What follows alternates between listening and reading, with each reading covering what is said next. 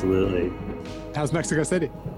It's a trip, man. It's it's been really crazy to live in another country. I think after I think it's always a trip to live in another country, but I think especially given like I'm not on vacation here. I've been working from home and just trying to like lead like a a normal life abroad, which I've I don't think I've really ever done where I've had a remote job.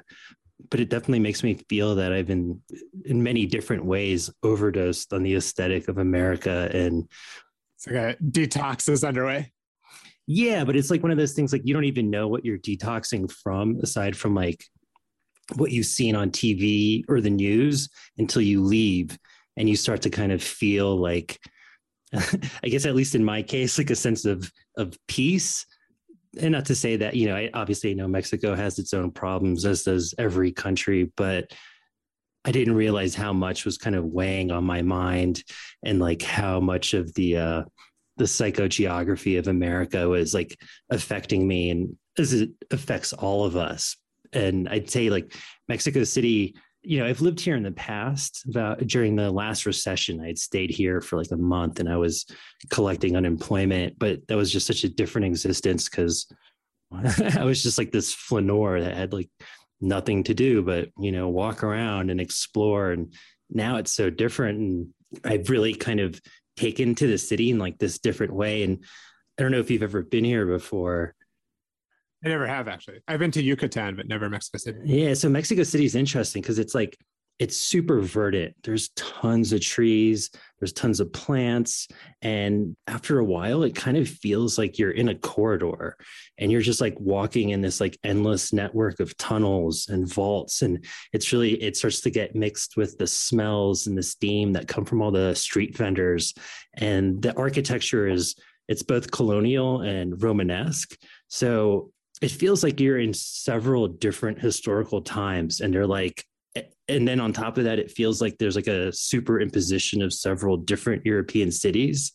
So it has this very like enchanted and romantic feel that it's it's pretty heady especially if you're someone that like can't sleep walking around at night and what feels like a tunnel. So there's there's no horizon.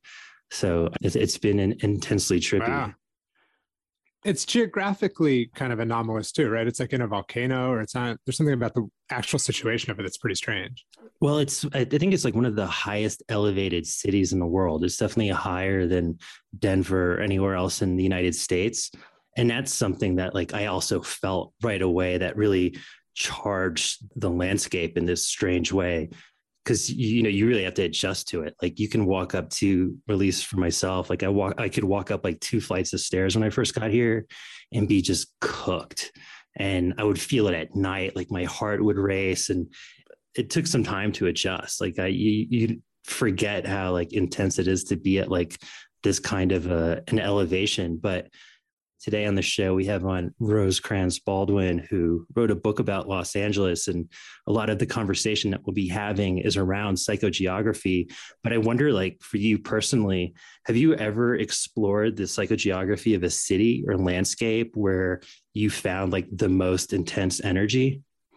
Absolutely. I mean, I think, you know, something that made me think a moment ago this feeling that when you leave the place where you were and go somewhere new, you can never predict how different you'll feel because you start to lose track of speaking of like how you feel in any place you lose track of like how much is always the case with you how much is like you know yourself right, that right. versus how much is the effect of the place.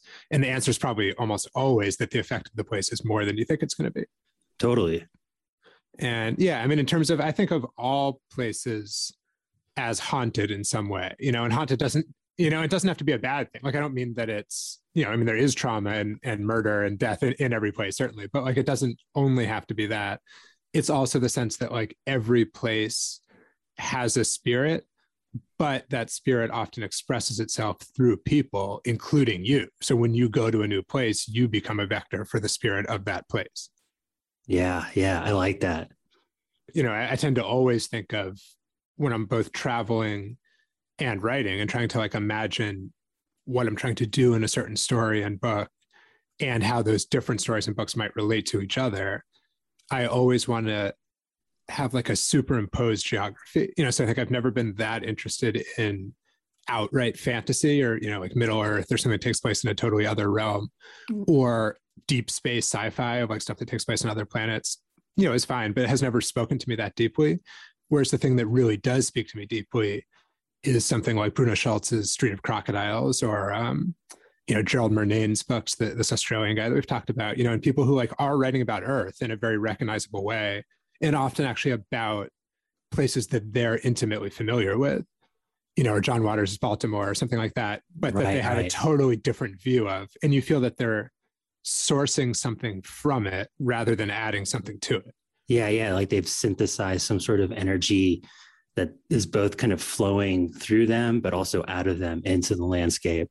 Mm-hmm. Yeah, and people who find the right place to be so that they can be a vector of that specific energy are extremely interesting to me. Like I love this Canadian director Guy Maddin who made a mm-hmm. film called My Winnipeg. Yeah, which yeah. is kind of a it really is a kind of documentary about Winnipeg.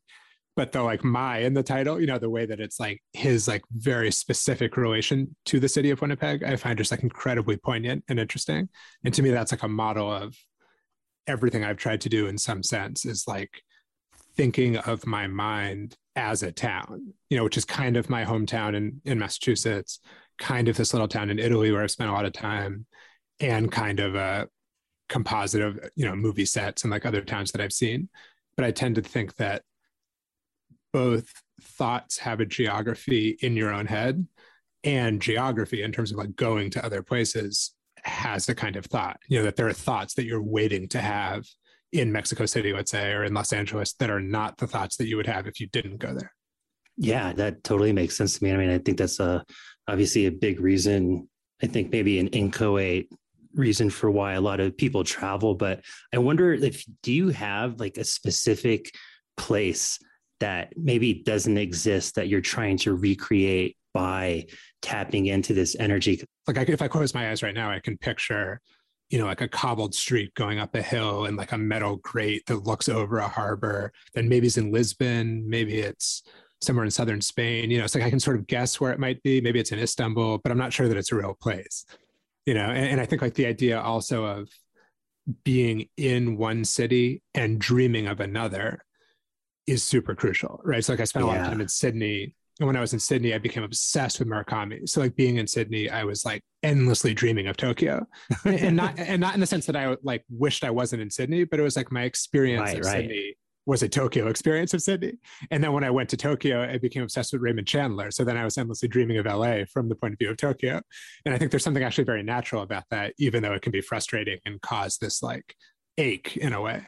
No, that's totally interesting. I mean, just having done this interview with Rosecrans while being here has definitely put my head back into the mode of thinking about LA. And can you remember the first time you'd gone to LA? Like, what was your take on trying to experience the psychogeography of that specific city that already is so layered and condensed with so much ephemera and imagination and books and movies and and dialogue and expectation and lack of expectation. It already is this enchanted place. But obviously when you get there it's a very different story. Can you like recall that? Yeah. I mean so the first time i went was in ninth grade. Uh, I took like a family trip, you know, up the California coast, and we kind of visited friends in different parts. So we started in LA, and you know rented a car and saw various people. But my most vivid memory from that trip is we were trying to leave the city to go to santa barbara which was going to be the next stop you know and we got totally lost in like endless highways as as one does. And we pulled over and i can remember this super vividly and my father and i got out of the car and walked to you know into the little station of the gas station and asked the guy how to get to Santa Barbara. And he came out and he was wearing like one of those full body mechanic suits, you know, that those like blue jumpsuits with his name, mm-hmm. like, you know, in red thread over his pocket. And he was trying to explain to us, and it was just like, you know, I was 15 or so. So it was impossible for me to understand what he was saying in terms of like how you would actually do that drive. But I can vividly picture the way he tried to explain how to get through the snarl of highways that you would need to get out of town. And he's like, oh, you got to go, you know, make a right on here and like verge over onto the, you know, 405 and make a right and get off this exit and, you know, cut across the 122. You know, he went on and on and on for like 10 minutes of different things that we would have to do. And then at a certain point, his eyes just totally lit up. He's like, and then you'll hit the coast and it's all the way on to Santa Barbara.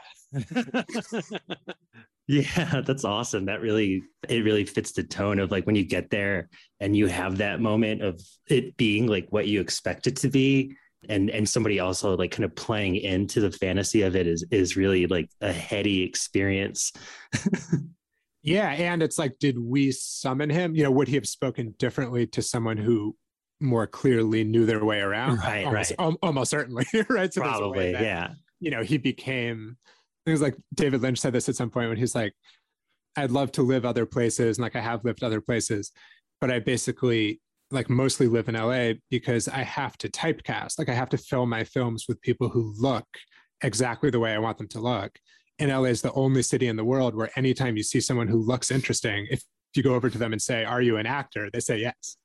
Yeah, yeah. I mean, it's kind of reminds me of the first time I'd gone to LA, which is much later in life. It was in my believe I was in my mid 20s, maybe late 20s.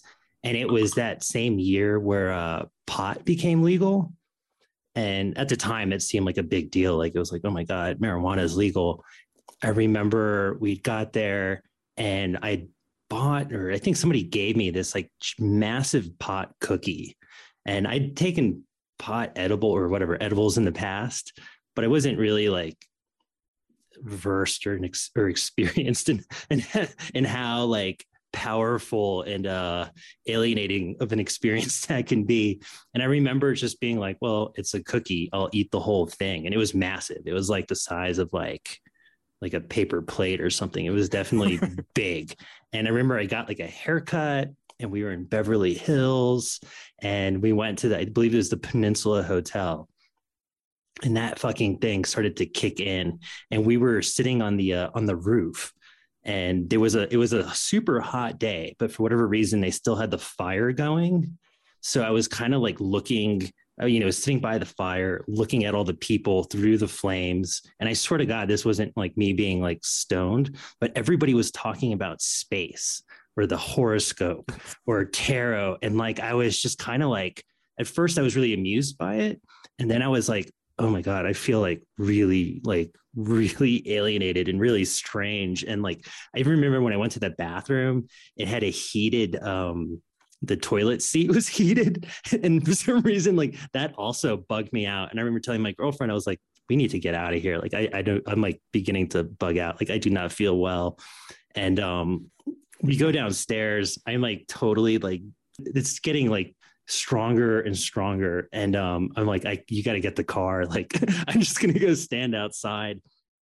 And I'm standing outside, and this like massive SUV pulls up, and this guy gets out with a cowboy hat, and he kind of looks like a Penn Jillette from Penn and Teller. Mm-hmm. Kind of looks like that, like big guy, cowboy hat, has a suit on, and he gets out of the car and he starts waving as though he's like waving to a crowd of people and i'm just standing there like you know shivering essentially. And i turn around catch a glimpse of like who he's waving at. And i'm the only person there. It's just me and him. And he's like waving at me as though it's like he's waving at a crowd of people and I was just like, oh my God, get me the fuck out of here. And I remember after that, just uh, we had rented a convertible, which also seemed like this like great idea, like ride around, you know, Malibu and, and Venice Beach and Beverly Hills in a, in a convertible. But I felt so exposed and so like seen you know what i mean so we're just like driving around and i'm like so like deeply uncomfortable but also experiencing LA for the first time and, and seeing the city almost exactly the way I had seen it in films, or not maybe not the same way I'd seen it in films, but seeing it through the same like surrealist lens where I'm like everything looked like a wax museum. Everything just felt like so strange and surreal. And I just wanted to like land at some point, you know, it was like, oh my God, make this like feeling go away. And I believe we like ended that night like at the whiskey a go-go or something where I kind of drank it off. But um it was like a really super solid first LA experience and equally as terrifying. Sounds like a scene from uh, Nicolas Winding Refn's new TV show, "The Too Old to Die Young." yeah, exactly. It was totally like that. He captures it, you know, in Drive too. I mean, yeah, yeah, yeah. No, I th- I think in general, for some reason, I think Europeans tend to capture LA the best. Like all my favorite mm-hmm. movies about LA, not all of them, but I'd say a majority of them tend to be directed by Europeans. Yeah, I mean Hitchcock. Uh, you know Billy Wilder, right? I mean, a, a lot of the like classic images of LA. Raymond Chandler, right, was British. We touched on this in the interview a little bit, but this idea that you know, if you think of the idea of noir, you know, even the word itself obviously means like black or darkness, right? So like most classic noir, whether it's Paris or New York or you know almost any other city, even San Francisco, plays on the sense of the thing that's scary is that you can't see what's going on, right? That it's dark and it's you know you're in an alley and and you can't tell like yeah, what's yeah. behind the door or whatever. There's, there's, there's things happening in the shadows. Yeah, shadow, literally shadows, right? Mm. Whereas LA, you know, and Polanski is another great example with Chinatown of a European making like a totally. definitive LA noir, you know, and the idea mm. is that in LA, like the story you told, it's kind of the opposite problem, right? It's not that it's dark, it's that it's so bright. Yeah. You know, you're almost blinded and like you can see everything clearly, but it doesn't help or it almost makes it worse right it's like the thing behind the dumpster in mulholland drive it's like you can right, see what it right. is, but it's yeah like, yeah it's not in a dark exactly yeah exactly and like the the light is almost like it's like a surgical light. It just like totally exposes anything that's there. And i think even it having the um added layer of being the home of pornography adds another like kind of clinical layer to even like this pervasive feeling of sexuality that's there. You know like people are very flirty. They're very kind of open with their bodies. And you know at least when i was there i met so many people that were in porn which at the time was like mind blowing but it just adds to that feeling that you're just like exposed you know that you're dealing with yeah. some sort of landscape that's very raw. And and the city itself is literally exposed right? It's sort of like right. clinging you know to a fault line on the edge of the desert you know against the ocean. Yeah. It's, the, it's the opposite of you know like an Italian city being deeply cloistered and having all these walls and all these secrets and catacombs, or you know, the feeling you'd get in in Paris or, or Mexico or, City. Yeah, it's totally the opposite. Yeah, and maybe it's like for that reason, the apex of of American urbanism. You know, which is why it's so interesting, right? A place like New York, to me, is more comfortable to live in many ways. Maybe because I'm, you know, an East Coast and therefore in some way like old world person in some regard. But LA is unquestionably more interesting, right? Like there's almost no iconic New York media at this point, almost to the point where it would be kind of a joke, right? If you wrote like a song about, you know, the spirit of New York right now, it would seem like a satire. yeah, I think Beyonce put the nail in that coffin. Yeah, whereas LA, if you you know, we talk about this in the interview also, but I think it does feel like a laboratory for some kind of near future of America. You know, like it's a place that's interesting as a subject in a way that New York is kind of finished as a subject, I think. I totally agree. And I think we should also introduce Rosecrans Baldwin, who's today's guest. He is the best selling author of Everything Now Lessons from the City State of Los Angeles, which is a new understanding of the United States' most confounding metropolis, not just a great city, but a full blown modern city state, which is a topic we get into.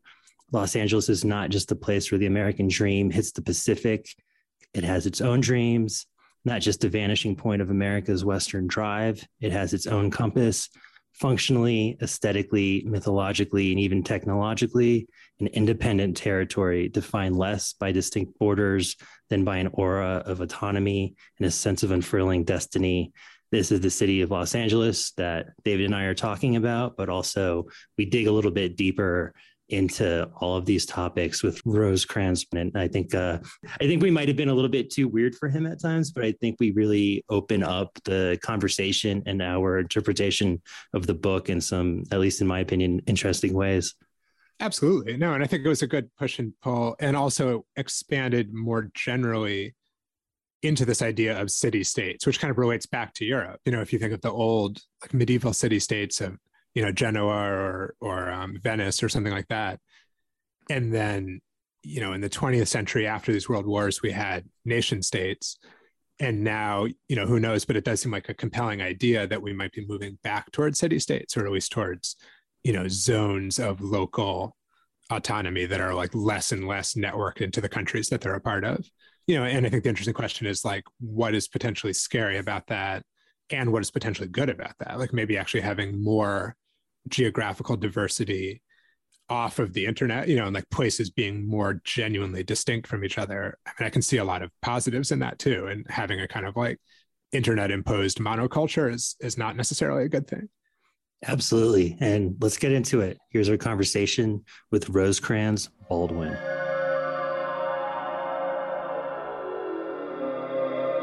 We recently did an interview with Matthew Specktor where we talked a sure. lot about LA. And David and I, just in general, for some reason, always seem to want to investigate LA as an idea or as an atmosphere. And it always seems like a good time to talk about it or to read a book about it. And in that same way, I would never, and you, David mentioned this before we started talking, but like I would never want to pick up a book about New York City right now. Like there, sure. there's no questions about it. There's nothing interesting that points to something bigger about us or America. As somebody not from LA, did you have this same kind of compulsion to want to start writing about this city? I think, I mean, the interesting thing is there's often a corollary that's thrown on the table, again, so to speak, between LA and New York. And it's funny is that I've never thought of the two that way. And I think a lot of people in Los Angeles don't see it that way. A lot of people in Los Angeles that I've spoken to, you know, because I for this book I interviewed um, easily dozens of people, if not over a hundred. And oddly, it was only people who were back on the East Coast who would invoke the comparison between LA and New York. Uh, I mean, for my part, New York, I get to visit um, probably two to three times a year because partly for business and partly because my family lives outside of the city. I grew up for the most part in Connecticut in the suburbs outside of New York, and my uh, I have some family still there, so I'll go see them. But New York, it's tough, man. As someone who lived there for a decent amount of time, both in Manhattan and Brooklyn, to see these days Soho as a shopping mall and so much of the city is an elaborate food court that services the people that are going to shop in Soho. And then the commodification of so much of Brooklyn and Queens and Long Island. I mean, I still haven't been back to Williamsburg. So we lived on Bedford and between Fifth and Sixth uh, around the turn of the century. And I have I've deliberately not gone back because oh I just keep wanting to be even more shocked because we used to live above a paint shop that would mix paint for artists in the neighborhood. And by the time we left that apartment, it had become a uh, luxury clothing store for infants, um, importing you know French cashmere for your your onesies, uh, the onesies that you need for your babies for infants of all ages. yeah, infants of all ages. You know, like like by that time, like Kokie's is closed. I don't know if you guys ever knew this. There was a, there was a bar called Coke. Oh yeah, get Coke. Coke. Um, yeah. I mean, they weren't shy about it. Like, you nope. know, it was like Windows service. Yeah, it was fucked up. I mean, I'm not, and I've that's something I've never gone near. I was, but I, but you could get beers there too, and um, and that was sort of the thing. They also had like a business card, which is funny. Um, and I think it used to be a Puerto Rican social club before that. But anyway, it doesn't matter. I've I've I've heard that there's like an Apple store or a Whole Foods in Williamsburg. I just I'm waiting. I'm like pushing out to have the that biggest shock that I can get. Oh, you know what? You you should definitely at some point come back and get the shock. And one of the weirdest things about Bedford now is that there is this Whole Food. And when you go to the Whole Foods, everybody that's in there is uh what is that what is it called this Instacart shopper. Like the people that do the shopping for you. Oh, sure, sure, sure. So there's nobody from the neighborhood in the store. It's just people on their phones buying food for other people so there's just this very weird mechanical, like wax museum automaton vibe to it that's very eerie and strange. Let's throw me out the back door because I've written a whole book saying that LA represents sort of, you know, in many ways where America might be going next. But that to me sounds like a where America is going next. So cancel my book. Let's do a new one about Williamsburg. I don't know of a good title, but that's a horrifying proposition. Um, I remember taking a French art director. So I did. I lived in France for a little bit. I worked for a French advertising agency, and I remember taking my art director. We were doing a um, a a shoot in, on the West Coast, and we were up in San Francisco. And I took him into his first Whole Foods, and he was blown away by it. This was like 2007. Like, and he's you know in Paris you go into the small épicerie, the small, you know, sort of produce markets, and there's the guy who comes out, the owner or the owner's husband or wife, and they help you select your vegetables because you want this asparagus, you want these oranges. And he was, you know, blown away. He was thinking that only in Whole Foods do people treat the produce so reverently. And I was like, man, you got you got some things to learn. Uh, I've taken us totally off track here. I have not answered your question. I'm sorry about that. Um, so I'm going to double back really fast before I ruin this entire interview and just say I came here with no uh, desire, I mean, innate desire, or whatever, uh, to write about Los Angeles, but was confounded by it really fast and just started keeping a diary like literally for my own sake not thinking that there was a you know a, a, book or a manuscript or even a story down the road. It was that so many things were happening all at once. And there's also i don't know if you guys feel this but there's something about landing in a new place that really pricks your senses. You're just your your your antennae are up and it, things seem a little bit sharper right? You know you don't really quite know the lay of the land. And so details pop in a way they don't once you've gotten used to a place. And so at least this is how it happens for me. Um, and so i just i was hearing things and seeing things and feeling things and i just felt really compelled to start keeping track of that. And that yes eventually did become this book I love what you said uh, to, to, take us briefly back to Paris again, but you had this great um, Italo Calvino quote in the book about this idea that you know Paris at some point could become an inner landscape or like a site for imaginative production, and I feel like LA has that quality now too. Or there's something about it that is worth imagining, or almost that has to be imagined even while you're there. You know, or it feels like psychologically productive in a way that New York also doesn't to the same degree. I think I, I, I don't know about the New York comparison only because I haven't spent enough time in New York lately. But I will tell you. But I, in terms of LA, I, I would completely agree. The nice thing about Los Angeles is that there are 10 billion versions of it. Um, there are so many sides to LA, so many neighborhoods, so many communities, so many varieties of people and their ways of going about things. And it doesn't take much to meet them and see them and, and talk to them. I mean, LA is a city that lives on the surface of things. Uh, that's not that's not a criticism. That's not to say that there aren't depths of experience. Of course, there are here. It is more that I think I talk in the book at one point when I got involved in this self help group that um, had some darker sides to it.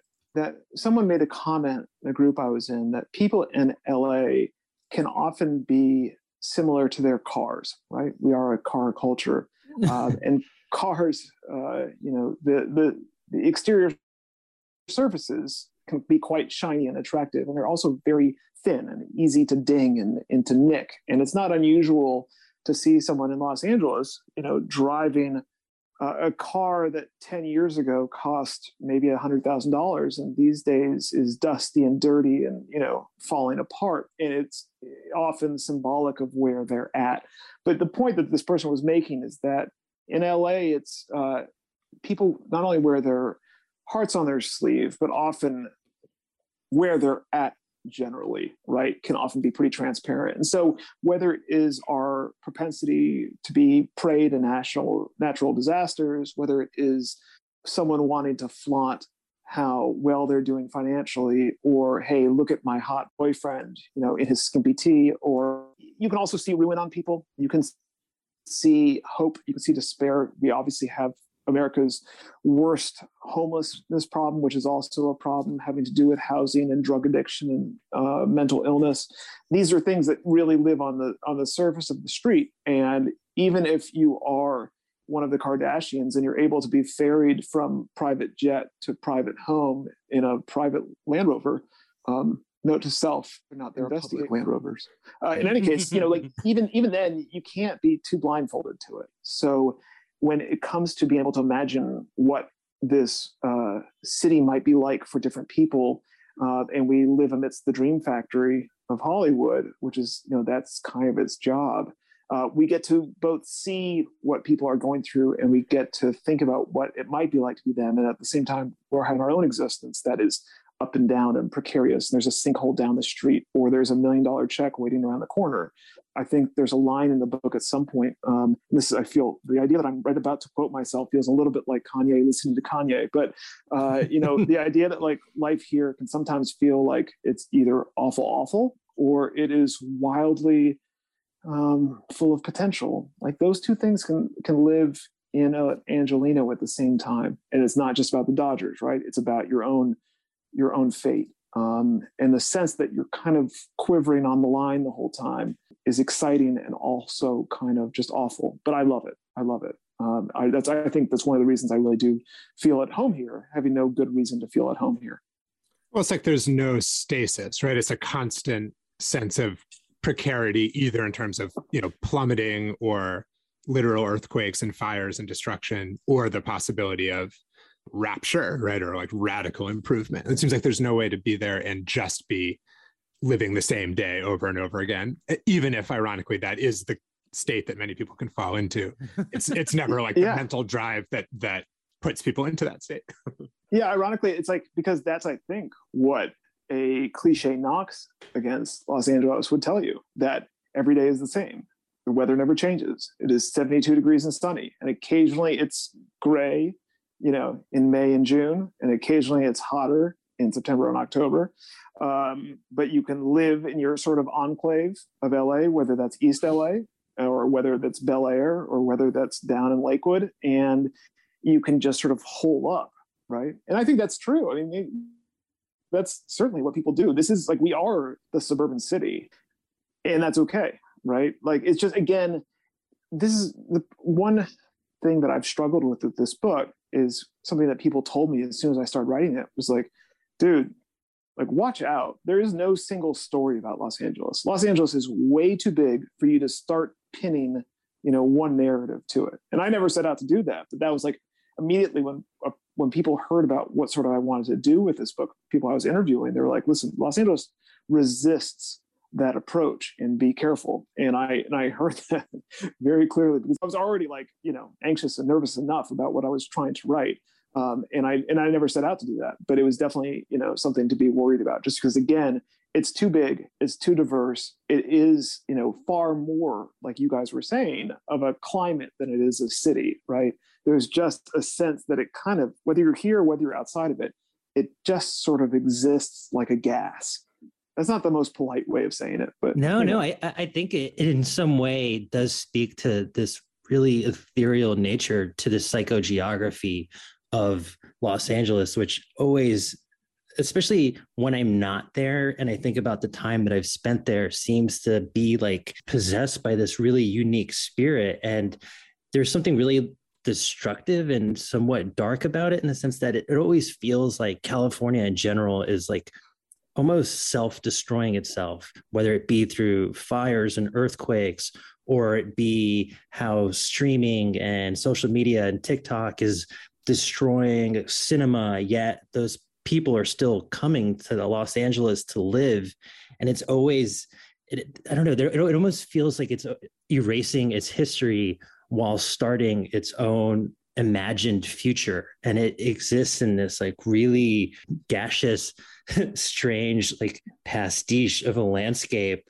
And so i don't know if there's like a, a total question in there but i'm curious to know if like you've been have you been taken by this like psychogeography that exists in los angeles this kind of malevolent strange force that we're hinting at? Sure sure sure. I listen i i dig the voodoo out here you know like you're talking to someone who has drank the kool-aid and is you know swimming downstream with it. Like I don't, I don't, I'm not fighting it. Uh, and I am about the 5,000th person to write about it. You know, the Gothic LA is the oeuvre of Mike Davis, uh, whether it's City of Quartz or Ecology of Fear or, you know, his upteenth books. It's also where Octavia Butler was coming from when she's talking about you know, sort of the imaginary LA of the future in Parable of the Sower. It's Lynell George uh, writing about it in After Image and seeing the city that she grew up in being torn down and replaced and she's watching landmarks she counted on to know uh, disappear before her eyes it's you know there's a point in the book where i went down to a series called uh, porch poetry which was a young uh, trans woman uh, trying to fight an eviction notice by staging these poetry evenings on her front porch uh, to raise some money. And there were all these young Black, Latina, and Latino uh, people from, you know, South Central, um, which was, you know, the land that is sort of now being tried. Real estate developers would tell you it's Southern Los Angeles. You know, basically they'll say whatever it takes to get you away from thinking of Black people and to think about white people. You know, to put right. it very bluntly. Um, and that's neighborhoods like Inglewood and Leimert Park and young people at that poetry reading and others you know that they've done and they recently started restaging them uh, talking about what it's like to see your neighborhood you know sort of be stolen from you when you didn't realize that it was even something that could be stolen. You know i think i say this in the book but paul beatty writes about this quite a bit. Um, you know he's from la uh, i think now resides in new york city but there's just this remarkable way that people steal in Los Angeles brazenly. Lots of things yeah. are done brazenly in Los Angeles uh, in ways that perhaps a more uh, quote unquote polite society, you know, in the sort of like the crusty Yankee, waspy, or Southern let's keep our you know racist bona fides uh, behind our backs and speak politely of one another in you know polite society. Uh, I, I, can go into that a little bit longer but the point is out here it sometimes feels like people can be pretty blunt about their greed and about uh, power. Um, and it can be uh, pretty transparent sometimes. I, I, love that you mentioned that because I think when you're in LA, you're exposed, especially if you're not from there. Like your back is against the wall because everybody knows why you're there. You know what I mean? Like nobody just goes there for nothing. You have to have a reason to be there. So there is this like almost cutthroat nature to existence there. You know, if if you're not making it, then I feel like it's like a very specific depression than like not making it in another city in America. It's like you didn't get to become part of the zeitgeist or something like that. I mean, I guess I'm maybe specifically thinking about the movie industry, but I also think like the time that I've spent there as somebody that was not involved in the movie industry either and feeling this like really specific sense of being um, unmoored and floating without any kind of direction and, and just thinking like shit i am fucking dead meat if i don't get any kind of like momentum going in this specific place. And in a way it's like there's squirrely exposure you know the kind of terror of being exposed for that.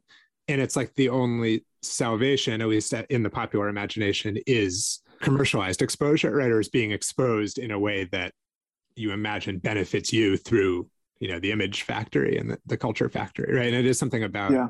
like sunlit gothic you know the way you were saying that everything is brazen and happens in the open it does have this quality of if i picture la gothic i picture sun-baked streets and or, or somebody like in a room with the curtains drawn against like the noontime sun, as, as opposed to like Southern Gothic, which is like dark cemeteries and attics and you know people buried out back and that like much darker world of you know Faulkner or whatever else. Yeah, there's a point I make in the book which I don't think really rings true for a lot of people, but it, it's it's rang true for me.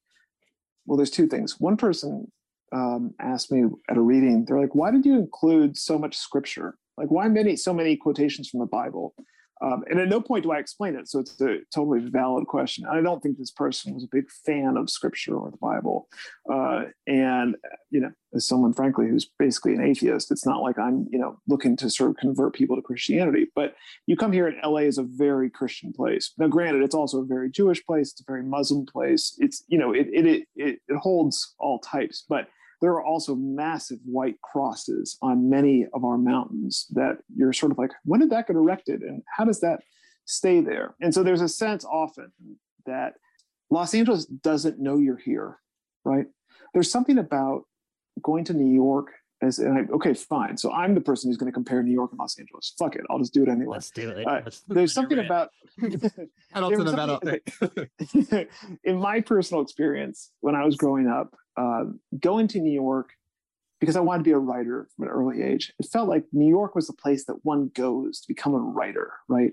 And gosh, if I could give advice to anyone out there who wants to become a writer, like it would be the last place I would tell you to go because it's just so effing competitive for all the wrong reasons and all the you know all the gossip parties and the talk whether it's like i don't know choose your generation it could be paris review it could be n plus one it could be you know, if I hear another fucking person in New York media mention Dime Square right now, I'm gonna vomit. But you see what I'm saying? Like, mm-hmm. you know, each generation has its watering holes, and those watering holes are places where you gather to compare how much money you didn't make compared to someone who did, and the contracts that they got and the opportunities that they got. And that's really, for me, so often what New York media and publishing is all about. If you're on the writing side of things, not on the business side of things.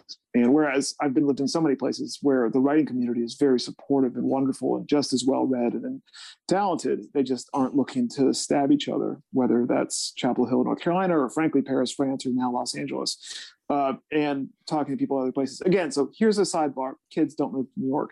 But um, in New York growing up, I always saw that as the place that I needed to come up through. Um, and coming out to Los Angeles now, and obviously Los Angeles is a place to come up through, especially if you're looking to screenwrite, uh, and that's what people understand writers to be out here. There's a wonderful niche that you can sort of like hide in when you're someone out here who's primarily a nonfiction writer or a novelist or a short story writer. I mean, at this point, it's a small community, and there's only so many bookshops, so you sort of you know you can sort of run into each other. Um, coming up in New York, there was a sense though even if it wasn't necessarily a wonderful place to be a young aspiring writer. There was a sense, though, that lots of other people were young aspiring writers and had been young aspiring writers at different periods of time, and that there was a tradition. In other words, what I mean is that there was a sense that the dream knew you were there, that there was a place for you, that you had a spot, even if it was in the dark, in the corner, and no one, you know, from the important places knew your name that you were still participating in something, even if you weren't, you were getting a rotten deal. And then you come out to Los Angeles, and there is a sense, at least on my part, that Los Angeles has no fucking idea who you are and doesn't care that you're here. And there's no collective dream or destiny to play a part in. Yes, you know, if you're a an actress or an actor um, trying to make it into the into show business, possibly, you know, or a director or whatever. And yes, there are communities that have nothing to do with Hollywood. You come out here, whether as an athlete or you are looking to get involved in the space industry or, you know, the mid-century uh, industry of uh, auto parts that was existing in Los Angeles. Whatever. There's lots of collective destinies, but I don't think that LA is so constant concentrated so that you can feel part of the concentration. You know, it's like, and this is again my experience and just from the people that I interviewed, but there is a sense here that at some point, if you slip through the cracks, it could be very easy for that to go unnoticed. And that's what makes it feel risky and dangerous and scary sometimes. Um, at the same time, like I have never felt so much community as I've, as I've developed, my wife and I have developed in LA as in other places. So there may be two sides to a coin here. It made me think for a second of the difference between, at least for most kids, middle school and high school. Like the way you were describing New York, you know, middle school for most kids, I think, is just like a rigid hierarchy because there's no differentiation in terms of like different ways of being cool. So it's just like a totem pole of like the few like cool and attractive people at the top, and like everyone else is like miserably below them and like that's the new york writing thing. Whereas high school you know hopefully people branch out and you have like the goth kids and the drug kids and the theater kids and, the, and the athletes and they're not competing against each other in as like vertical a sense. And for most people that's better. I think that's a very good comparison. And i think it's also easy in certain industries, but let's just take the art industry and specifically the publishing industry and perhaps the media industry it, it can be easy to agree with everyone that there's only so many ladders you know? And for writers it can often be sort of just assumed that one needs to go to an mfa program or now to get a phd uh, in creative writing. I don't have either i don't have any degrees beyond a bachelor degree but it can be assumed that you need to be published in certain places or know certain people right? Um, and there's such small narrow, codified, anti-artistic um, ways of looking about something that has much more to do with business than it has to do with art. You know, I remember teaching at Duke and the University of North Carolina and trying to help my students understand the difference between writing and publishing because it was often fused together in their minds. Um, and when you start to separate the dollars and cents of publishing from the act of you, pen and paper or computer, whatever, try to get some idea out, some sense of yourself fused through this intellectual and creative exercise we call writing that figures out you know where you're coming from who your people are and how you feel about them you know. That's very different right from getting some shit um, into print. Uh, but it's not always distinguished that way by the mass culture. You had mentioned before that it does resist sweeping and generalized narratives. I think your book is just very evident in that as well as the fact that it also seems to I always feel like it fosters this really intense sense of isolation that constantly forces your psyche to like bloom out. And I wonder if that's why there's so many writers that live there, or if you think it's something that's like purely dependent on the film and TV industry. I think a lot of writers live here because there's money. So that and that's film, that's television. There's a huge amount of advertising. There's a decent amount of journalism. Uh, and again, there are lots of people who were already living here and became writers. Uh, it is not necessarily a destination outside of Hollywood as a place to come to be a writer, though advertising does bring a lot of people here. And there's uh, certainly copywriting for tech industries. And granted, you know, like it seems like one out of every three people in LA is a lawyer. What are lawyers but writers? You know, not very good ones. But you know what I mean? Like, right, um, right they have to like shape the ethereal into a narrative. Yeah, exactly. Right. But they can like buy better wine. Like that's like I can't tell you like how many lawyers have has anyone ever met who's like, dude, I need someone to drink this wine with because I don't want to just drink wine with lawyers. Um, I think that's kind of the role of writers and authors is to help lawyers drink good wine. Um, Get me into those circles, please. that's what I was doing in Texas all weekend. My wife's a lawyer and her friends are lawyers. So it was a lawyer party in Texas where I, I was the writer on hit. and how was the wine? Uh, pretty good, pretty good. Can't complain. See, there we go. Uh, but I, I think I think there is, uh, and there's certainly a magnetism to the place, Los Angeles, as there is for countless other uh, occupations. Um, I don't mean to say that LA is all surface, but on the surface, it's pretty good, right? The climate is good. There are still opportunities here. Uh, the housing is not the nightmare that is San Francisco or New York City.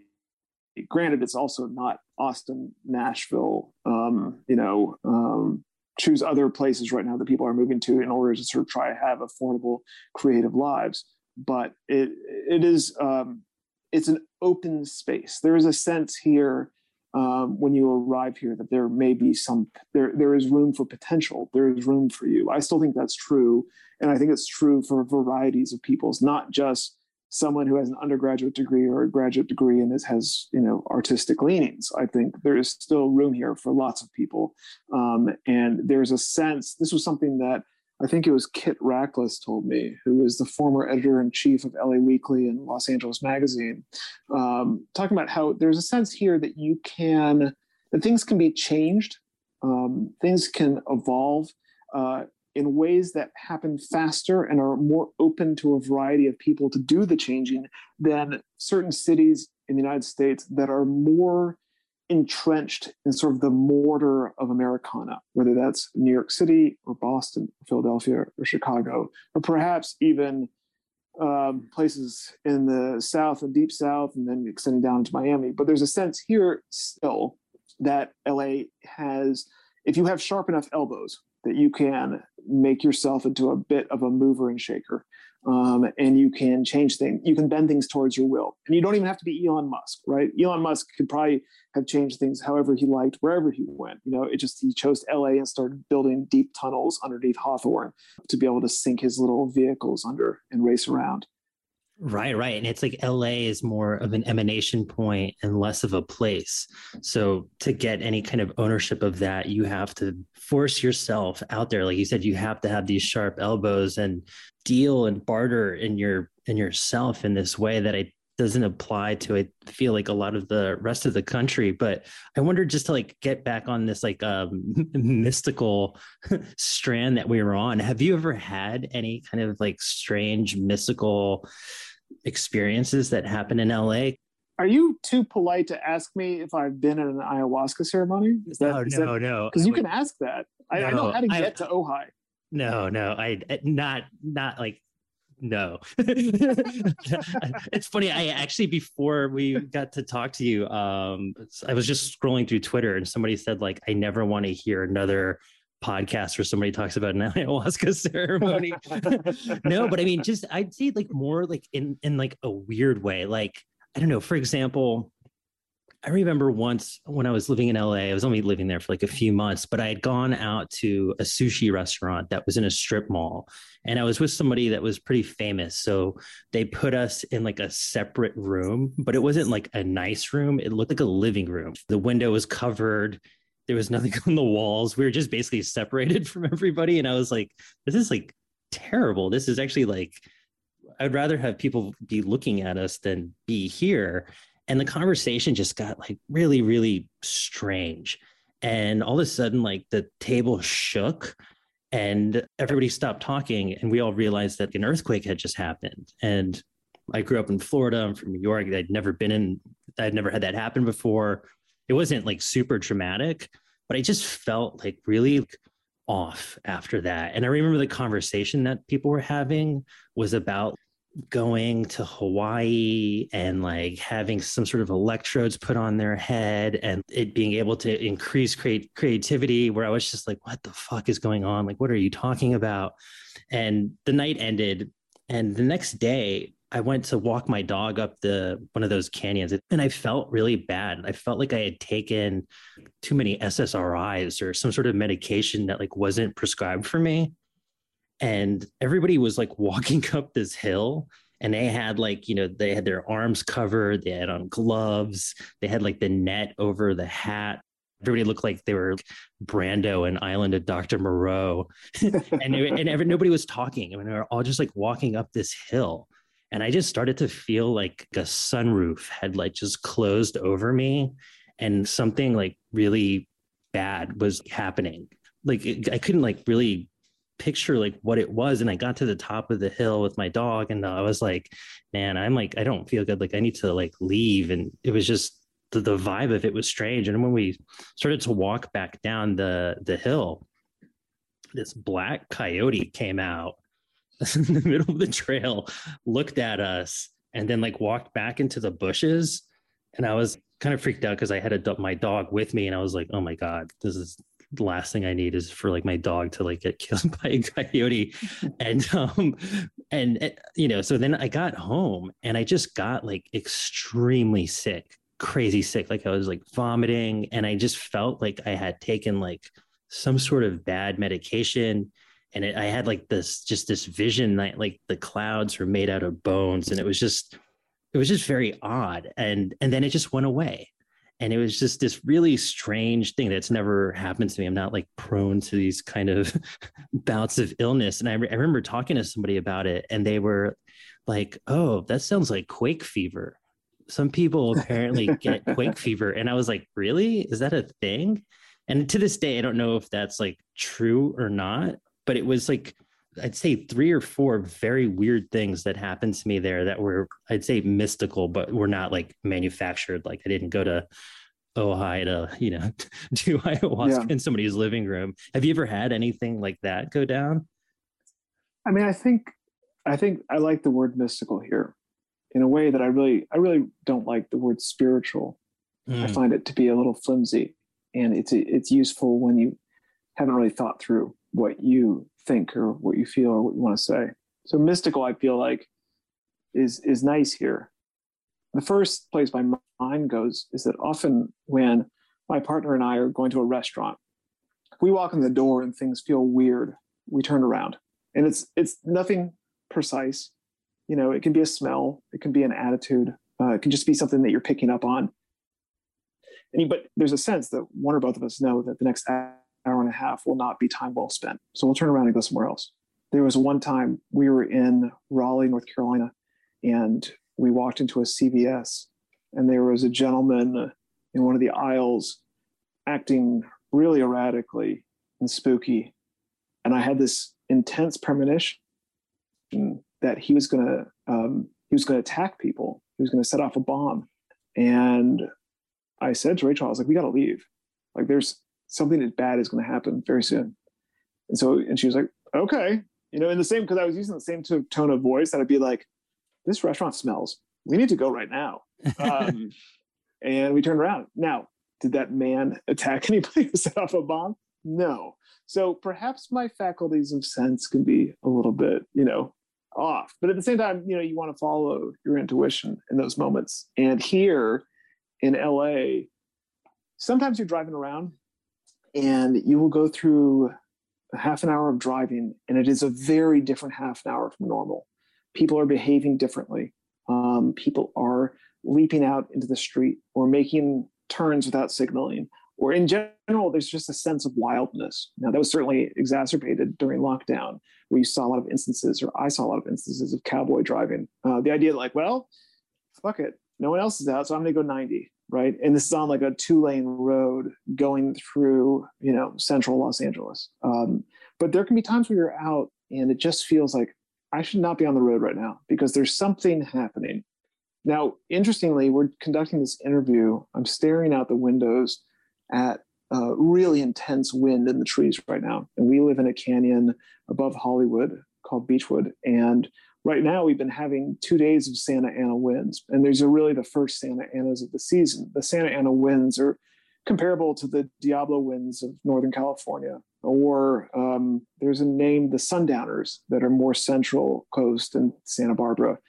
But you know the winds here have been written about and talked about for ages. Um, and white folks writing about it, such as myself or Joan Didion right now, is and I I only throw myself in her category because because I mean she's amazing, but she wrote quite a bit about the Santa Anas, and I've wrote a tiny amount, but lots of people have. The point is, Santa Anas, Diablos, Sundowners are known for destructive properties. They are harbingers. Um, you will see large ocean swells around the same time. There's a sense that they carry destruction and they exacerbate fires or introduce fire season or make fires you know enormous when they might have just been small sort of uh, breakouts um, and fire people here have really do have fire dreams uh, i mean we're in the season right now it's just starting uh, for people in southern california obviously uh, California, Northern California, has seen horrendous fires, you know, epic setting fires in the past year and two years, you know, um, and whether, you know, some are only starting to come under control right now. But Southern California this season has been spared mostly, but we are entering the season where things start to get scary. And so you'll have friends, I have friends who will, you know, we just text about it, um, talking about, oh, fuck, I had this nightmare, especially friends who, you know, our proximity to fires where we live in Los Angeles is mostly around Griffith Park, uh, which has had bad fires, but it's nothing like what people experience, you know, whether you are out in mountains or in the hinterlands or in developments that have been built perhaps unwisely on top of fire prone areas, or you're out in Malibu or you're in Northern California. Again, there's a sense of risk and danger and things on the line. And so I guess when you ask me, have I experienced that kind of sort of like mystical uh, thing? one place my mind goes is because this is and this is sort of who I am and what I'm attuned to. I, I find sort of sometimes transcendental experiences in nature. I'm pretty open to those, and they happen pretty frequently. Uh, it could be in the ocean, it could be in the mountains, but really, like for the research for this book, I spent quite a lot of time going around Skid Row and seeing people um, in that often uh, both uh, in the negative side of things of really suffering um, and in despair and on the positive side of things really forming community and helping one another um, despite cliches that people might have who've never hung out you know in skid row very much. Um, but again often seeing real suffering and often seeing people inflicting real suffering upon each other and then i also i volunteer these days at a, a hollywood food coalition and you just see people um, really working hard, not making much money. You know, I'm one of the volunteers, but there's obviously a lot of paid staff doing these sort of efforts to um, better the lives of other people that live around them. And then I and I saw that I was volunteering through the pandemic over at Dodger Stadium, which became one of the largest uh, COVID testing areas and then vaccination centers. Um, and again, there was just this sense of extraordinary sort of human effort to help other humans. That's, I think, when you talk about those mystical experiences, there's definitely the fleeting and sort of ones that sort of come on the air and they're just sort of feel like part of living here, whether it's about fires or people driving their cars bizarrely or um, people just acting uh, weird. But then there's, you know, because like I said, like you're exposed to so much both hope and despair here that those experiences can feel the same as a mystical experience. Uh, it can feel like the tarot deck is sort of stacked in this certain way, but it's just it's it can be very easy to find things to cry over or to feel extraordinarily joyous about, and that's all over LA, I think, and it's happening all the time. I totally agree, but you know, it's funny you brought up Skid Row because I've I've definitely spent a little bit of time there. I once hung out with this this wild photographer named Scott Southern, who's been like taking photos and having sex with prostitutes down there since like the '60s, and he's written a few books about it. He's kind of like a Charles Bukowski type, but a little bit grittier, if you can believe that. But the first time I'd ever gone to Skid Row, as far as like mystical feeling places. I'd never in my life, and I've been to Haiti, I've been to slums in Mumbai. I've definitely like traveled somewhat. I mean, I'm not like some world traveler, but I've seen some things, yet I had never experienced something quite as haunting and as intense as Skid Row. There's just something that is just totally wild and unforgettable about that place. Well, I, I, think I totally agree with you. I guess, and I and I feel that way too. And it's a it can be extremely shocking. Maybe for me, when we say that when you talk about the word mystical, the first thing I go to is a sense of awe, and I often find myself awed by moments that are either dangerous or I am awed by moments that are sort of aesthetically inspiring, or moments where I feel myself at the cutting edge of some sense of life. So that can be, uh, like I said, a moment of danger of people uh, acting out of violence, people like there's like, fuck, we have to get involved right now in what's going on. Or don't get involved right now in what's going on you know protect yourself that kind of experience. Mm-hmm. that to me to the same kind of awe that i can feel when i feel reverential about either an image or an experience unfolding in front of me. In both instances i feel extraordinarily alive. You know here's an example like on 9-11 you know i watched the second tower fall from the roof of a building on like 21st street and the guy my coworker this guy chris standing next to me burst into tears, you know, and he just he understood the suffering instantly, or that at least I don't know if he did or not, but that was his reaction. And I didn't I didn't cry instantly. I was I was flabbergasted, but almost in a way that was like just blown away. And I and I'm totally I'm not I'm not even ashamed to say it. Like I don't care. Like I'm not going to judge myself. Anyone can, who's listening to this can judge me however they want. But like instantly seeing a building that enormous with all those people collapsing after a fucking plane had struck it before my eyes was awesome. And I mean awesome not as in like a positive mm-hmm. experience. Mm-hmm. I don't mean awesome as in like how I respond to a friend getting a high score on a video game. Uh, or someone just did the omakase course for me and I'm like, yeah, this is awesome. I'm talking about like this is one of the largest, most impactful things I will ever experience in my life. You know, like literally, this is like the nuclear fallout happening in front of me. Uh, and there's, from my own way of existing in the world, there's no way to be muted in that moment in terms of like, I just feel like, holy shit, I am tapped in to life right now. And it's, I, I, I, again, it's awful to say that that comes at, I'm not saying that that comes at the cost of all these people. I don't need enormous death and suffering to feel like it's, I, I, I find it easy personally and, and discomforting and um, awful to be untethered I dislike being untethered from life. Um, I don't I don't crave it. I don't I don't I really am someone who uh, thrives in connection and wants to be connected as often as possible. I'm very much someone who uh, believes in the moment and believes in humanity and believes in people. Is this what this podcast normally talks about? I feel like I'm really, you guys are really having me go here. This is actually fantastic. I mean, generally the the podcast is about atmosphere, aesthetics, and escape. But this interview with you is for the next season that we're going to put out in November. To, we want to start talking about the darkening undercurrents of contemporary society. So actually, you're doing, uh, you are falling right into our trap beautifully. excellent, excellent. Glad to please.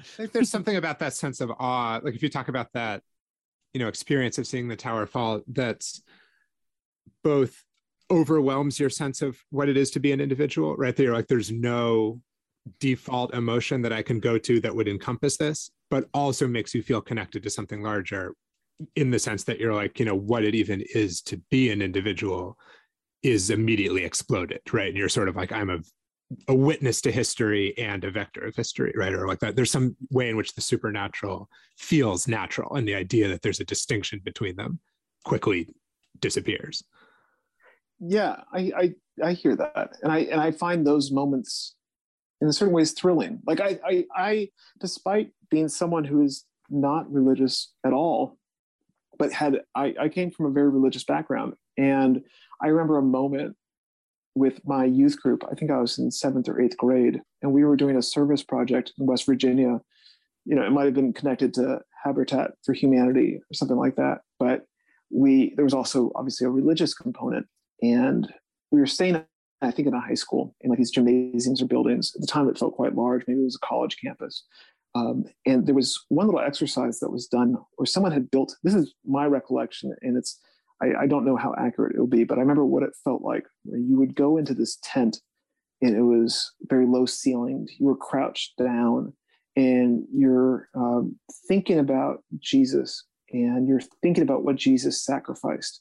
And perhaps we were holding hands, perhaps we were trying to imagine what our lives might look like if we were to sort of take on the burdens of humanity. And I remember in that very stifling, hot, humid, dark weirdness, just breaking down, right? Just like weeping. And my girlfriend was in there with me. And I remember we came out we were hugging and like at the time, I don't really think I knew what it meant, and I don't know that I meant know what it that it meant much more than I was just sort of a teenage boy who grew up in a pretty stifling culture that wasn't really going to encourage you to be too close to emotional or spiritual experiences if they were, you know, excluding a blue blazer. Um, but I felt that moment quite alive. Now that can have really silly sides to it, right? Like I, I'll, here's a story I'll tell myself is that um, I think this was my first year of college. I was 18. Uh, I discovered marijuana for the first time. Um, my RA, the resident advisor of my dorm, uh, I not only never smoked pot before, but I'd also never, definitely never smoked pot out of a bong. Um, and so I just thought, you know, marijuana was this extraordinary gift that you know people had been given. Uh, and unfortunately i decided to pass that honorific onto a book called the celestine prophecy. Now there's no reason i don't know if you guys have read or heard of the celestine prophecy. Hopefully you haven't. Um, but the Celestine Prophecy was sort of like this new age book that was popular at the time. I don't know how I came upon it, but I remember being really stoned and thinking it was the most profound you know work of spiritual enlightenment that had come along since you know any of our major religious deities had put down scripture. What's the gist of it? Uh, the gist of it if i remember correctly and again i'm not proud of anything that i do remember now because the book i'm pretty sure is a piece of shit is the idea that we can find a common sense of existence uh, in other life forms such as trees or plants as we might find in ourselves. Now that's actually on a, you know on the surface of things especially if you've you know been reading any Richard Powers recently, is not a crazy idea. Um, but I definitely was uh, fomented by me staring at a ficus plant in the campus library and feeling that the two of us were communing. Now, what was made worse is that at the time, this is about 1997, the internet was mostly about message boards and Pine, using Pine to access your email. And I think I saw on someone's tiny, you know, um, web page that they had fashioned themselves a critique of the book being stupid. Uh, and I was like, listen, sir, you don't understand how profound this book is. And so naturally, I sent this person a message over the World Wide Web, and that person, you know, published my repost and then also critiqued it. And for years, I'm not someone whose name is like super common. And unfortunately, there was nothing else on the web in those days when you were bouncing around with Netscape Navigator to find, except for my super stone defense of a shitty book. And this is when I met my partner, my wife. This was like the only thing she was able to Google about because Google didn't exist at that point. I realized I'm dating myself, but whatever. Um, so for a while, I was known as someone who defended the Celestine prophecy, but thankfully, the internet has gotten much bigger since then. And new prophecies have emerged. new prophecies have emerged, and they're mostly in Los Angeles. Yeah, seriously. Yeah, I mean, this something jogged in my mind when you were talking about the Santa Anas. You know, in the sense that maybe also in terms of mysticism, that Los Angeles might be unique or at least very special in the sense that the real and the kind of zeitgeist or world historical has this sense of combining in certain ways so that you can have you know the winds are a literal literal harbinger of fires and bad weather but are also a harbinger of the possibility of the future. You know there's something else we are really interested in on on the show i think is like this question of has the 21st century begun yet? You know are we still in this kind of increasingly grotesque reenactment of the 20th century or are we you know did the millennium mean something or is it finally happening now you know almost a quarter of the way in? And i kind of feel like from the book i get the sense that also in terms of the city state idea that los angeles you know could be a site where the 21st century might have begun. Do you have that feeling? Yeah definitely. As much fun as the metaphors can be, I like I, I, I do want to sort of respect the real terms of people's lives here. You know, there is no middle class anymore here. There is just hidden money and an evident money and everybody else. Um, there is a real hardening of the structures that enable people to um, improve their lives. There is a horrible education system. There is extraordinary environmental collapse happening around us. And I think the reason that sometimes it's easier for me to geolocate the dawning of the 21st century or whatever this new epoch is uh, here rather than other places is because so many of those things that feel like trends elsewhere, whether they're economic or environmental or social, are, like I said, sort of on the front page here, right? Like it's just it's so easy to read the tea leaves in Los Angeles about what's to come. And what's to come, though I am an optimist and I feel optimistic, um, I'm also someone who believes that humanity is a virus. You know, I don't, I, I, I love humans as individuals and I don't love them as groups. And I, and I feel like though we, I also to some degree uh, ascribe to the the Pinker idea that you know civilization is trending toward less violence, more prosperity, better health. I mean, certainly the numbers you know prove a lot of that out. Less war. I, I do see a lot of tricky, bad stuff around the corner, and so that's why I think when I have these kinds of conversations, I, I want to honor people that are suffering, and I want to honor people that are day in day out doing real shit to make shit better. So LA has all of that. Um, and it's an, an, interesting and exciting place to be in, in whichever you know part of it you want to play. Yeah, and maybe that's why it's a subject. You know, it's worth discussing in this way because it feels like a kind of laboratory where you can see both ways that it could go. You know, in a sense, I think the extreme inequality that becomes increasingly apparent is connected to the idea of a neo medieval or like a neo feudal city state, right? Or like a moment when private power and, and corporate power eclipses state power, right? Eclipses like the nation state of basically only the 20th century.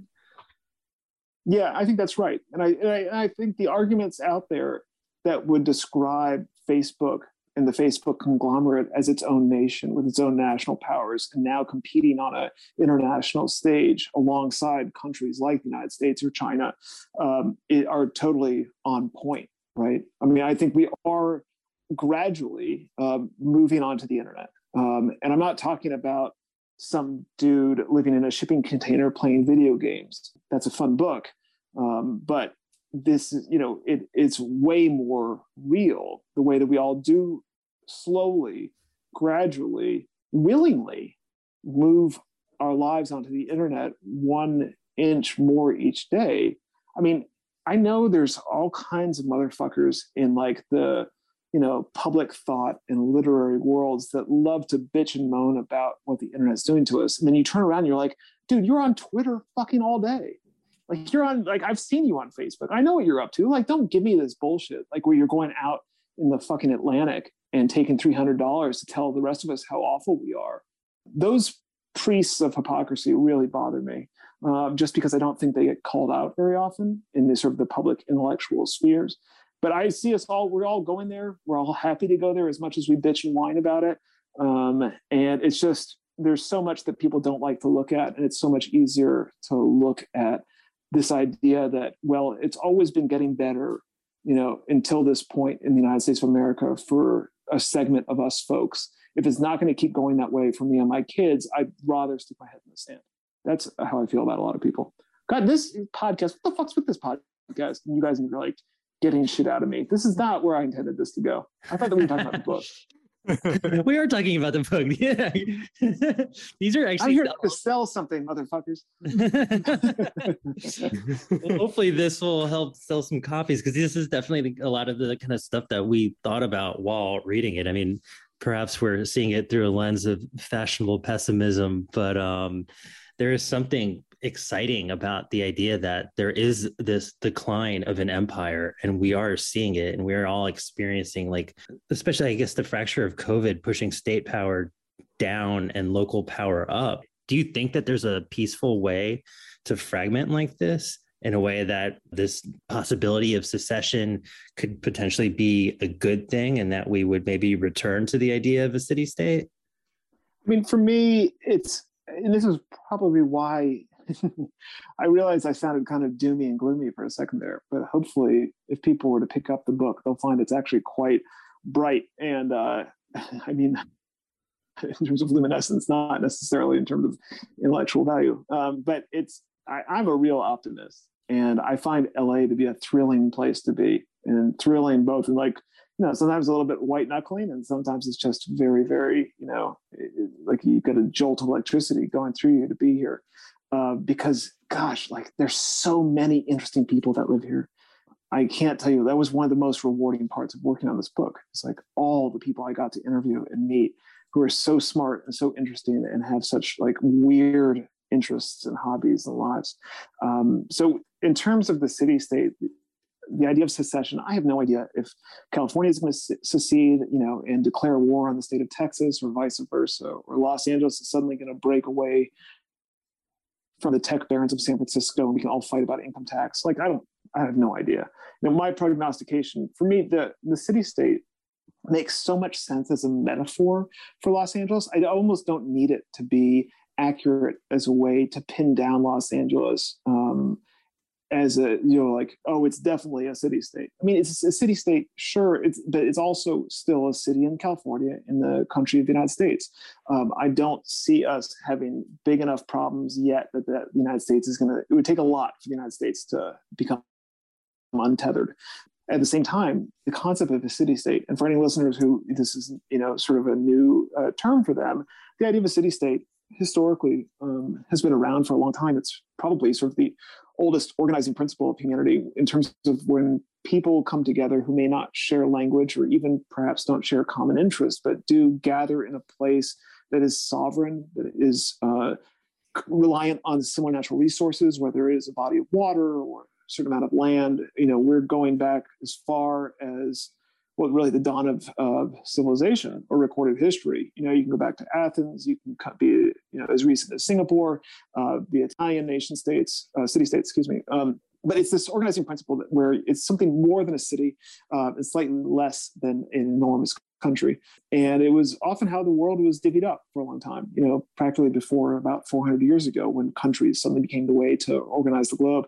Um, but to me, LA is so unique, so diverse, so vast, so unending. So um, when you live here, there's just a sense of like, there's just an air that you breathe that is LA. Uh, in that sense, the city state makes most sense to me versus any other concept I've run into to describe LA, to understand LA. That isn't necessary to say that Los Angeles is a city state and San Francisco isn't. I mean, I would argue that. But my point is, like, it's just a way of grasping LA, whether or not the United States is going to devolve into a bunch of uh, warring factions. On that note, I have no idea. And maybe it doesn't need war. I mean, maybe it already is in that state. I mean, maybe that's the more optimistic read on it is things will just uh, culturally localize and like people can you know go where they feel most at home i mean maybe that's too optimistic yeah. but, but i think there's some possibility of that right well certainly there's like political swerve going that way you know the electoral college obviously is not a system that makes any sense these days but i don't know that the popular vote makes any sense if you are living in idaho or wyoming and want to be you know have your lives and policies dictated to you by people who live in new york or los angeles um, we have you know a very broken system um, and it plays out on cable news every day. Um, and so yeah i think it's certainly big cities have magnetism right? But so do rural places. Um, and if big cities can't prove out as places where what you desire will be found there you know then big cities are going to be less attractive. Uh, you know there's a study that came out this past week that people with um, who don't have bachelor's degrees are now making more money than people who have bachelor's degrees. You know, suddenly college university education on a very sort of functional uh, income job craft oriented level which to me is not the reason that one would go to you know college in the first place. But those things apparently if they no longer prove out then what's the point you know what's the point of taking on all that debt? What's the point of moving to the big city if you're not going to get what your money's worth as it were? Um, yeah so people are, are getting drawn into all kinds of things right now. That, that was a very uninteresting comment for me. Please cut that. That had nothing there was no value there. No i think that's a very fascinating you know idea of like on the one hand there's this vector of like everything becoming increasingly intangible and digital and us moving onto the internet. But i think the fact of you know not having a bachelor degree leading to potentially higher income in a way indicates the opposite right? That like we like to pretend that the physical world doesn't exist right? And that we don't imagine that we need you know carpenters and plumbers and and like all kinds of people who do physical things but in fact we do. And, and like the economy would prove that. Yeah i mean you can have i mean i think i don't remember who was making this point. It might have been ross douthat but you can you know, live in Dallas and have an extermination business and not have an undergraduate degree and be making as much money or more money than a junior engineer um, at Google, right? Who you know had to go through quite a bit more education to get there. Now, if that's again, this is just you know dollars and cents measurements of the values of you know what you want out of life. Um, and I certainly I'm someone who really cuts against the veneration of wealth and money is some sort of you know measurement of of value or happiness or suffering for that matter. Um, I find wealth to be pretty worthless, um, but that's just me. And, I, and I, that's a pretty fucking privileged thing to say. Jesus, I, I think I just canceled myself. Uh, it, it, happened here, folks. the, last, the last interview.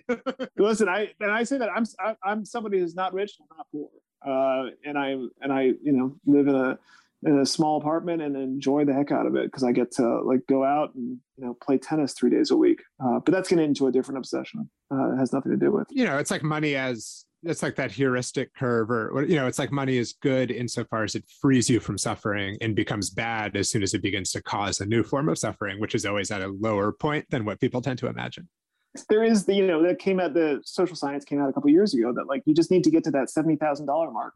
You know right. that's apparently what it takes to be, you know, comfortable enough to. And so, um, oh God, I don't want to talk about this anymore. This is this is now feeling bad. Yeah, so here's a here's an aesthetic question to, to pivot away, and, and we can start wrapping up. But you know, so we didn't really get to it much. And we don't have to go too deep into it, but we had thought before about uh, Los Angeles plays itself, that, you know, that great documentary and this idea of like endless fixation on its own destruction, right? Or this kind of like obsession that Hollywood has with destroying the city of Los Angeles over and over. But but in terms of aesthetics, you know, what do you think are two possible visions for the 21st century of LA? Like, what's the kind of best case and worst case possibility? You know, either through a a like political or aestheticized lens. I mean, first of all, what a wonderful movie Los Angeles plays itself. I mean, that's a personal favorite, even though it's weird and it's too long and it's uh, it's meandering, like in all the best possible ways. It's a real shaggy dog of a it documentary. Uh, and I don't know that everyone has watched it from start to finish. Um, I've only watched it from start to finish once, and the other time I saw it in the theater. I think I made it two thirds of the way through, and I was just like, I need to get a drink. Um, but I mean, it's really it's an extraordinary document. For anyone who doesn't know, this is a documentary um, that was made. I think it came out like 2004 or 2005. Is that right? Do you guys know that off the top of your head? I think so. Right? No, it's made by Thom Andersen, who is one of CalArts' big film film studies guys and I think this this might be publishing Scuttlebutt, but I have a feeling there's I think there's a book in the works um, that will come out that is sort of based on the documentary or is the documentary. I'm not really sure.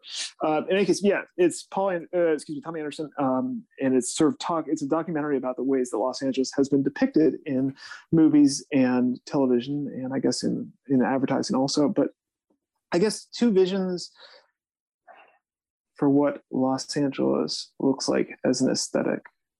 Hmm. I think LA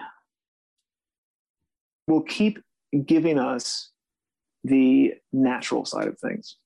I think LA will offer, however it's depicted, evidence of mayhem and fire and earthquake and uh, the the seas are boiling in the streets. I, I think it's irresistible, and I think you know whether it is the film directors who want to put the rock in a helicopter, or it's you know people that just have an idea of what Californians deserve, you know, after all their other preaching at us from their Malibu homesteads. Um, I think that image is going to continue because it's both cliche and you know legit. I think what I would like to see as a way of Los Angeles being projected into the years to come is to see the diversity of Los Angeles more and more respected and more and more put on paper and in celluloid and on Netflix. Um, because I think one of the benefits of getting to spend, I spent like probably like two and a half or three years on this book, you know, and there was quite a bit of driving around and quite a bit of exploring. And there was just so many pieces of life here that don't get put into the public consciousness that are so much more novel and interesting than the cliches that do get tossed around. So the more and more that I can see that diversity in front of me, just from the value of having newness uh, in front of people, because that's what I find, you know, that's what makes life so fucking awesome and what makes tomorrow worth getting up for is like, oh my God, I'm going to learn something new. I'm going to see something new, blah, blah, blah. That's what for me, I find to be really, really valuable. And LA, so let me just do a, a quick plug here. There's a guy called Sam Sweet. I want to say this is not a plug. I've only met him once, literally for our interview but he writes this fabulous set of um, booklets that he self-publishes called All Night Menu. I think they're called. You can order them off his website. I think if you Google Sam Sweet All Night Menu, you'll find them. He just had a new version, a new edition come out. So, highly recommend buying it before he sells out because he's just printing them himself. But um, I interviewed him, and the idea of his books are that he takes a single address around LA and then traces back what makes that address special. And each volume is a compendium of like 11 addresses that are just extraordinary for different reasons. Um, and he writes these sort of nonfiction, deeply researched short stories about each address. And he made the point to me in our interview. We're sitting there having like quesadillas and black coffee in this little like diner over on in East LA. And he was like, LA doesn't care about you if you don't make an effort to get to know LA. But when you start to extend yourself, LA gives back like crazy. And I just love this idea because it was really what was coming out in my research that it's very easy to live here and you don't see any of it and don't experience any of it and you want to leave as soon as possible because it just treated you like nothing. Like it just didn't even, you know, wink at you once. Um, and yeah, like because all people, you know, I, as far as I'm concerned, I think this is like the only thing I know to be true of like all people is that everyone wants to be asked to the prom, right? Like everyone wants to be wanted, uh, and LA doesn't want you. But like then you start to like put yourself out a little bit, and it just gives back. And so hopefully that munificence is an aesthetic that shows up in the future. Rosecrans, I think that's like a beautiful way to end this conversation. I truly hope that people read everything now. And I also hope that you weren't uh, too alienated by the uh, weirdness of us and our questions. But I think uh, we got like a lot of really compelling information, and, and you actually uh, made me think of LA in even more new ways than I have after reading your book. So I really want to thank you for that. Um, my pleasure. Listen, I will take any conversation these days that is about real shit and goes in weird directions. I have no time for the bullshit that you know we used to talk about before pandemic. And I, I didn't then, and I don't now. I mean, yeah, LA is a deaf republic, right? Like it is. It is not hearing anything that any of us are saying. So therefore, it's a wonderful place to sit around a campfire and talk all kinds of weird crap until three in the morning. So the next time you guys are out here, I don't promise ayahuasca. I've never done it. I don't want to wear a diaper, but we could have some tequila and get into the depths of the purple nastiness. And I'm I'm happy to go there. Oh, we you're, you're yeah, we will take you up on that, and you might regret it, but uh, that is exactly the realm we love to exist in.